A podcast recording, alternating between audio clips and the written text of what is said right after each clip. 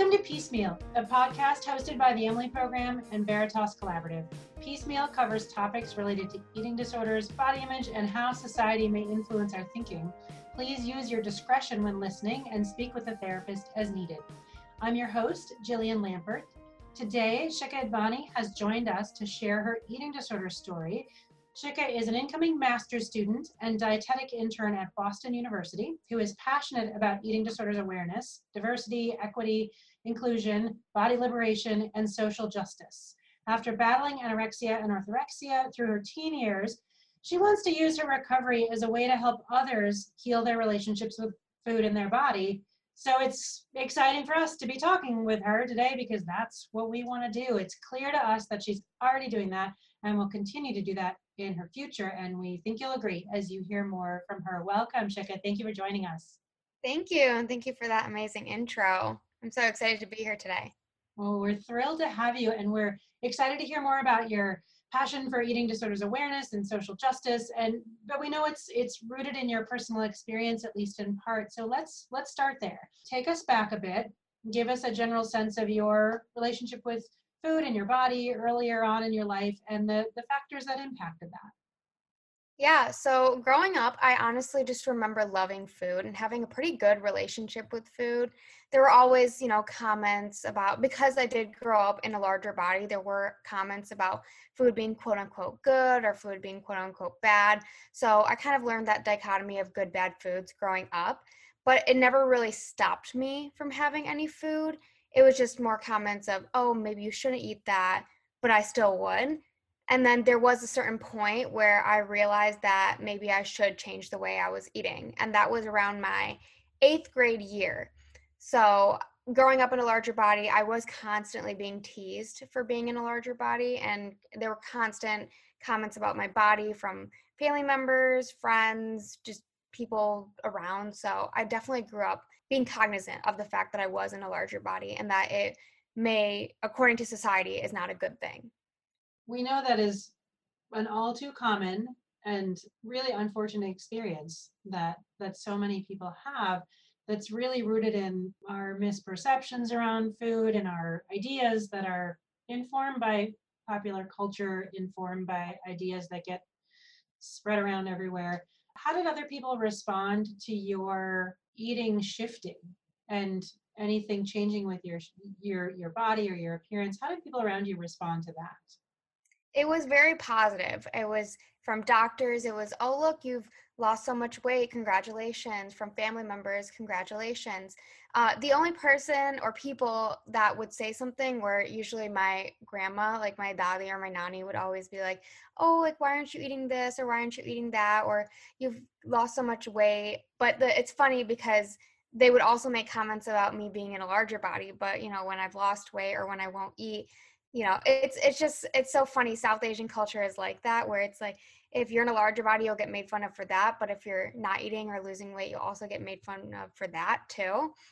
But since i grew up in a predominantly white community i was constantly getting a lot of compliments from that aspect. Yeah that and that also makes sense that we're sort of our default for for a million reasons right is that we say to somebody, "Oh, I see this is changing." I don't know why we think that's our business, but apparently we do. Right. Culture, and so we just feel free to comment on it. And it also strikes me that like that line that you must have been trying to navigate of you know not being commented on for a larger body, but also not being you know in the place of being told to eat more. What a what a difficult sort of way that is to manage. What at what point was it recognized as an eating disorder and that you needed some help with that? Yeah, so it actually took a really, really long time for it to be recognized as, as an eating disorder. I'm sure being a person of color definitely played a role in that too. So I remember going from the doctor to a endocrinologist to going to some spiritual healer to going to all those things before actually ending up at a dietitian them telling me you have anorexia. So it definitely took a while and it just be and I also think it was not just me being a person of color, but also a weight stigma playing a role in that because when I was when a person in a larger body goes to being in a smaller body, most society and most people, even doctors with you know degrees and everything, would say, "Oh, great job, great job.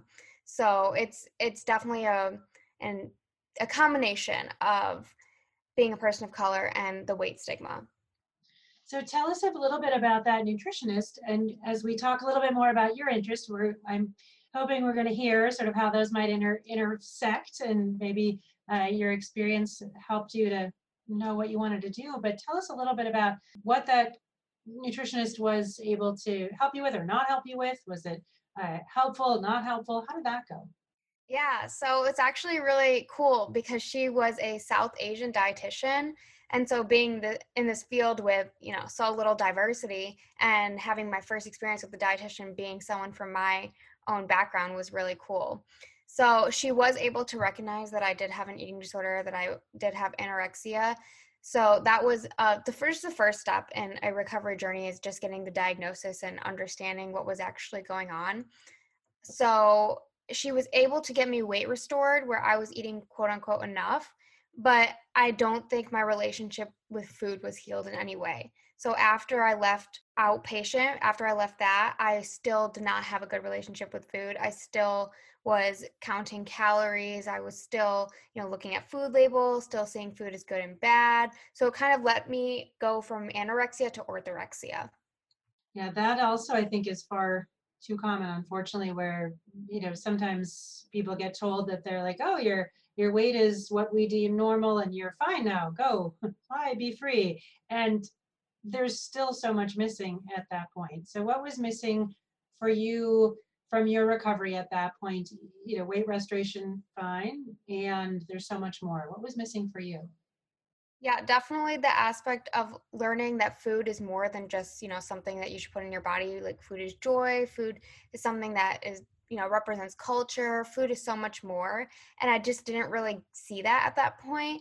Like I would still refuse to eat any Indian food that my grandma or my dad or my mom had made for me just because I hadn't made it. So I got into this aspect of, oh, I will make all my food and I will, you know, do this and I will do that. So it just became a thing in my head of I need to control what food was going into my body, but I know in my head that it's enough to, you know, keep me keep my body sustained, but it wasn't, you know, doing anything for my actual mental health.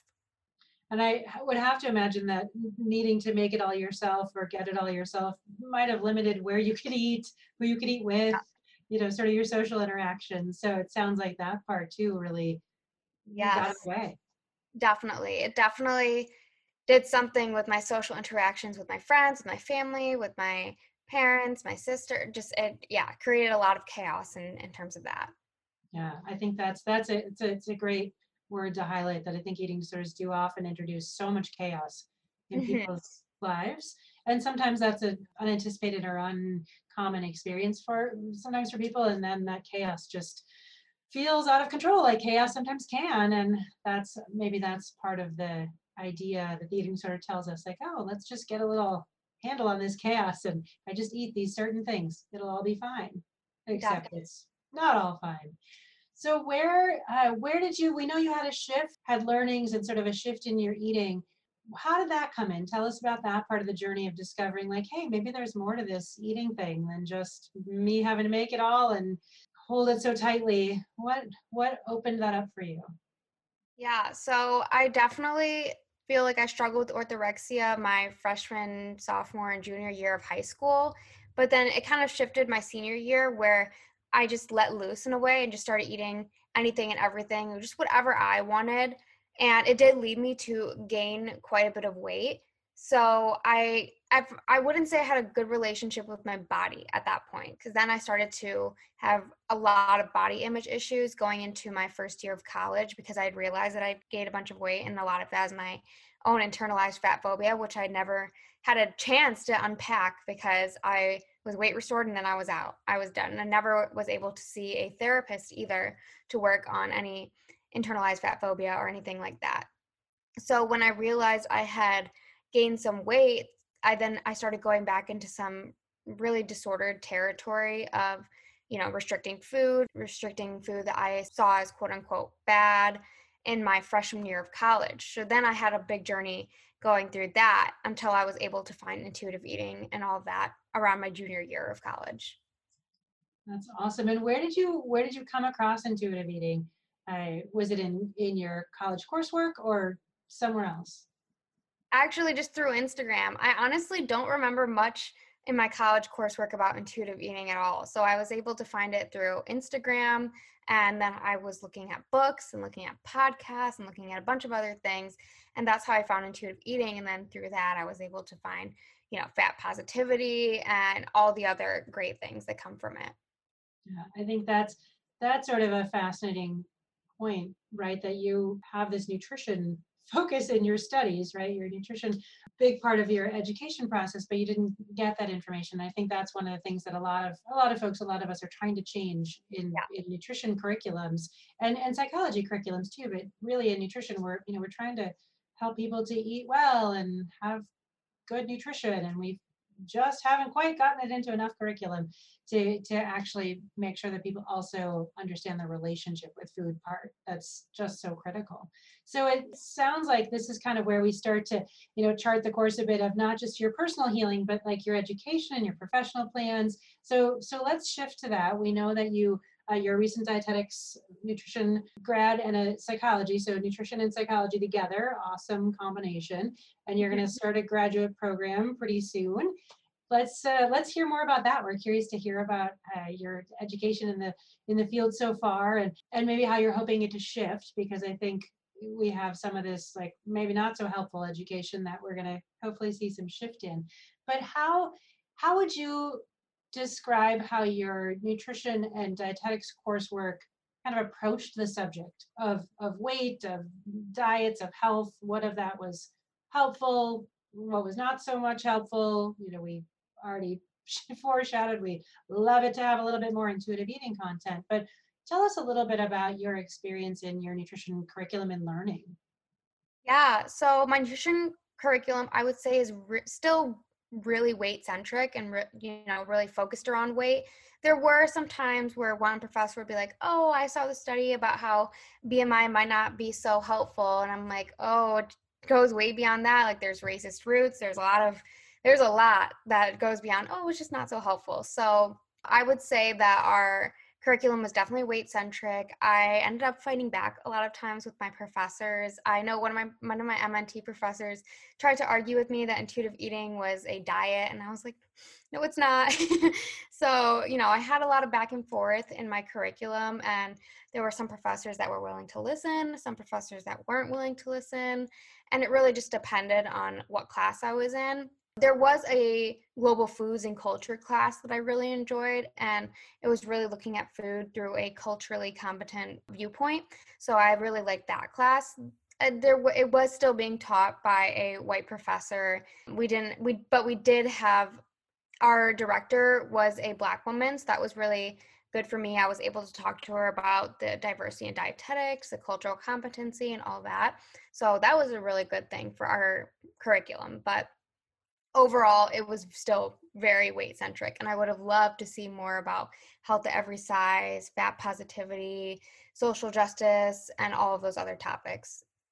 Yeah i think you're highlighting the the in our health focused education majors and areas of study we're significantly far behind on incorporating those those perspectives and how do we, how do we actually help people to manage their relationship with food. My my uh, not so funny joke often is you know it turns out that if i you know i'm a, I'm a dietitian i have a phd in nutrition. Turns out if i tell you what to eat that actually isn't terribly helpful. I actually have to like talk to you about what influences you're eating in order to have any change. So if i imagine i just give you information and you magically go off and do something different than you're doing today that doesn't work funny. So seems like you're already you've already learned that, which is great. so you're ahead of the game. How about uh, what would you say about eating disorders, either in your in your nutrition or dietetics curriculum or your psychology curriculum? Any education you were given around eating disorders?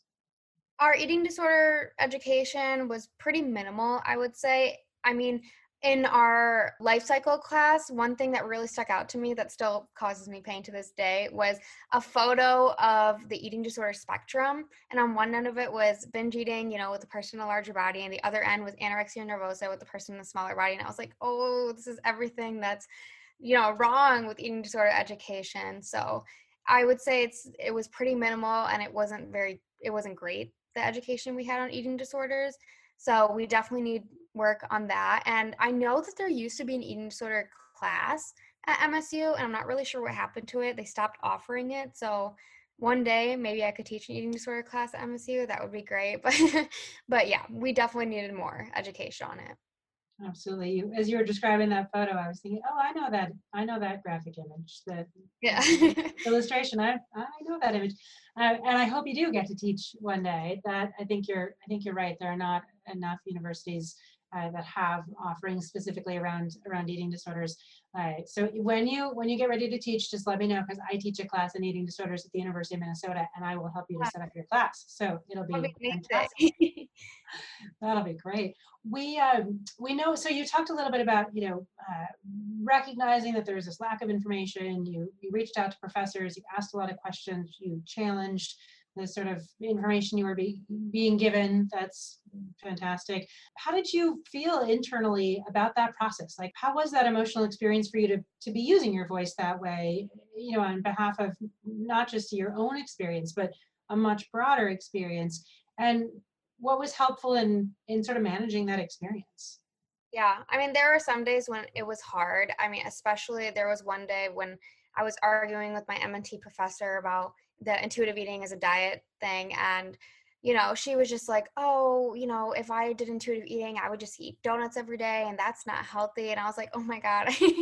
And it's just it was it felt like me versus my professor in this zoom class and it's hard when you know you don't have many students you know with the ability to back you up at that point and especially when you're one of the few people of color in your class too so you're fighting all these different battles at the same time so there were definitely days when it was emotionally draining but then that's why it's a really great thing to have a therapist or therapy well that does you know it does take privilege to be able to seek out therapy, but I was lucky enough to have a therapist to be able to talk those things through with. There were days it was easier than others and days when it was harder than others. Absolutely, that that, that makes sense. Uh, so we know, we we understand that you started something else for a club on campus. Tell us about the club you were president of. Yeah, I that was one of my greatest memories from MSU is starting that club, or not starting it, but you know, starting the change in the club. So it started off as just you know the typical body positive club on campus. You know, the one that's like oh, we should all love our bodies and be happy. And so it started off like that. And when I came into the presidency of the club, I really wanted to shift the focus and shift it more towards body acceptance and eating disorder awareness and really bringing light to topics like weight stigma to you know health at every size and having those types of topics being talked about and moving away from the body positive type of topic where I mean, we still did talk about body positivity, but some of those other topics you really have to get into. So I was able to bring in really great speakers and, you know, fat positive people, dietitians who will speak about intuitive eating, health at every size, weight stigma, and all those topics. And it was just a really great experience. And even on NEDA week, I was able to do this reflections of recovery event where students of color came and spoke about their experience with eating disorders and we had almost 100 people come to that so that was really great and especially with the whole you know going virtual and zoom thing it, being able to do that was just a great experience. That's fantastic. What a what an awesome opportunity. I'm a little heartened. I feel like things are starting to shift just a little bit and i know there's so much further we have to go but I, you know just earlier today i was came across my news feed that there was a, an article about weight stigma, which there are articles about weight stigma. That's not the landmark part of it, but it was an article about weight stigma from a large survey of people who were participating in weight management, quote unquote, programs. And it was published in the Journal of Obesity or something like, like that. I think it was the Journal of Obesity. And I thought, well, that's a step that we're kind of putting all this together and maybe there's there's hope so i'm i'm hopeful that more more people are using their voices, are, are raising these issues, are really broadening our horizons and our, our perspectives and our, our, our dialogue at a much larger level because we know that there's a lot of passion and, and dialogue in, in pockets. It's really how do you get that more right. broadly? And so you are heading off to graduate school soon eh, in dietetics and nutrition this fall, and will do your dietetic internship. And so, thinking of, of dietetics and the eating disorders field, what are your hopes for the field, and what are your hopes for your career in that field? Yeah, so I'm really just hoping to see a lot more diversity, equity, and inclusion in the field. I, I mean, I'm seeing a lot of people talk about why diversity is important, but a lot of people tend to forget about the equity and inclusion part of it, and you know, making sure that we're amplifying Black, Indigenous, people of color's voices, and that we are putting these people of color in higher up positions to be able to create actual change. So it would be really great to see more diversity equity and inclusion in the field and to also see more marginalized communities in general in the field, seeing LGBTQIA people in the field and seeing people in larger bodies in the field too.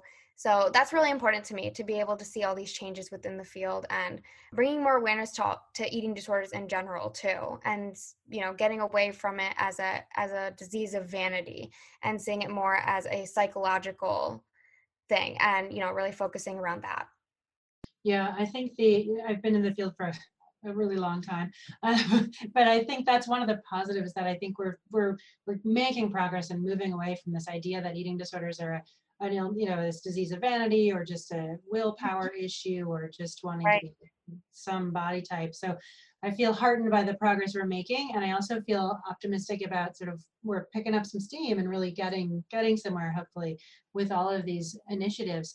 And so when you think about your career, and of course you, you know, we won't hold you to this. We won't call you in five years and say, hey, you said five years ago you were going to do this.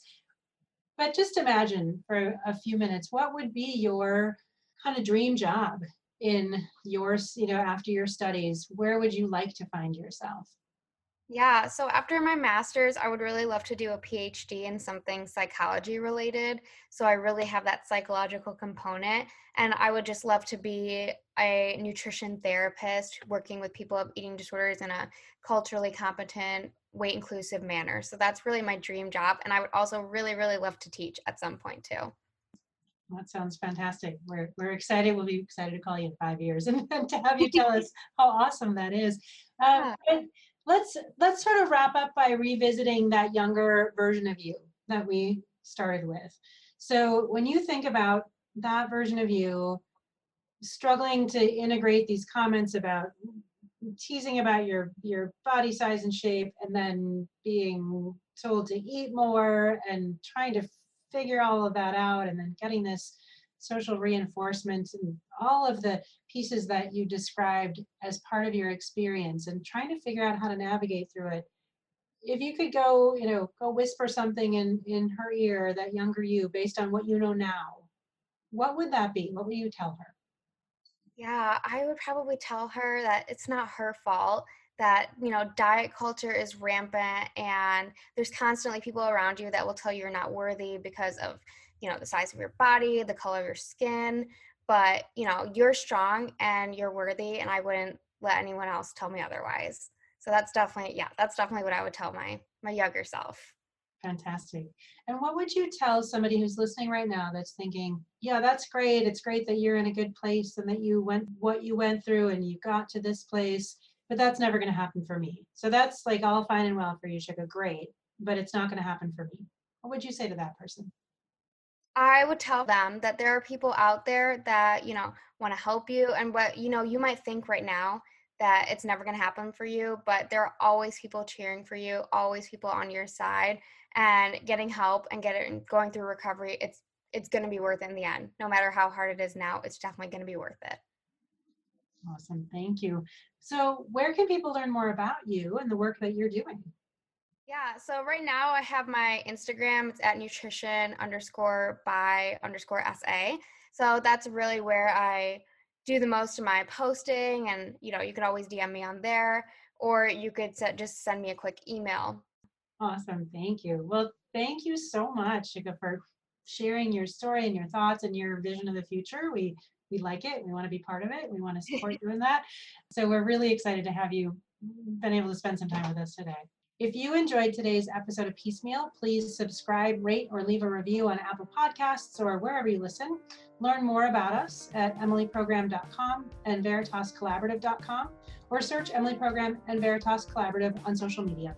Piecemeal is produced by Angie Mitchell and Nancy Linden with music by Dan Forkey. Thanks for listening.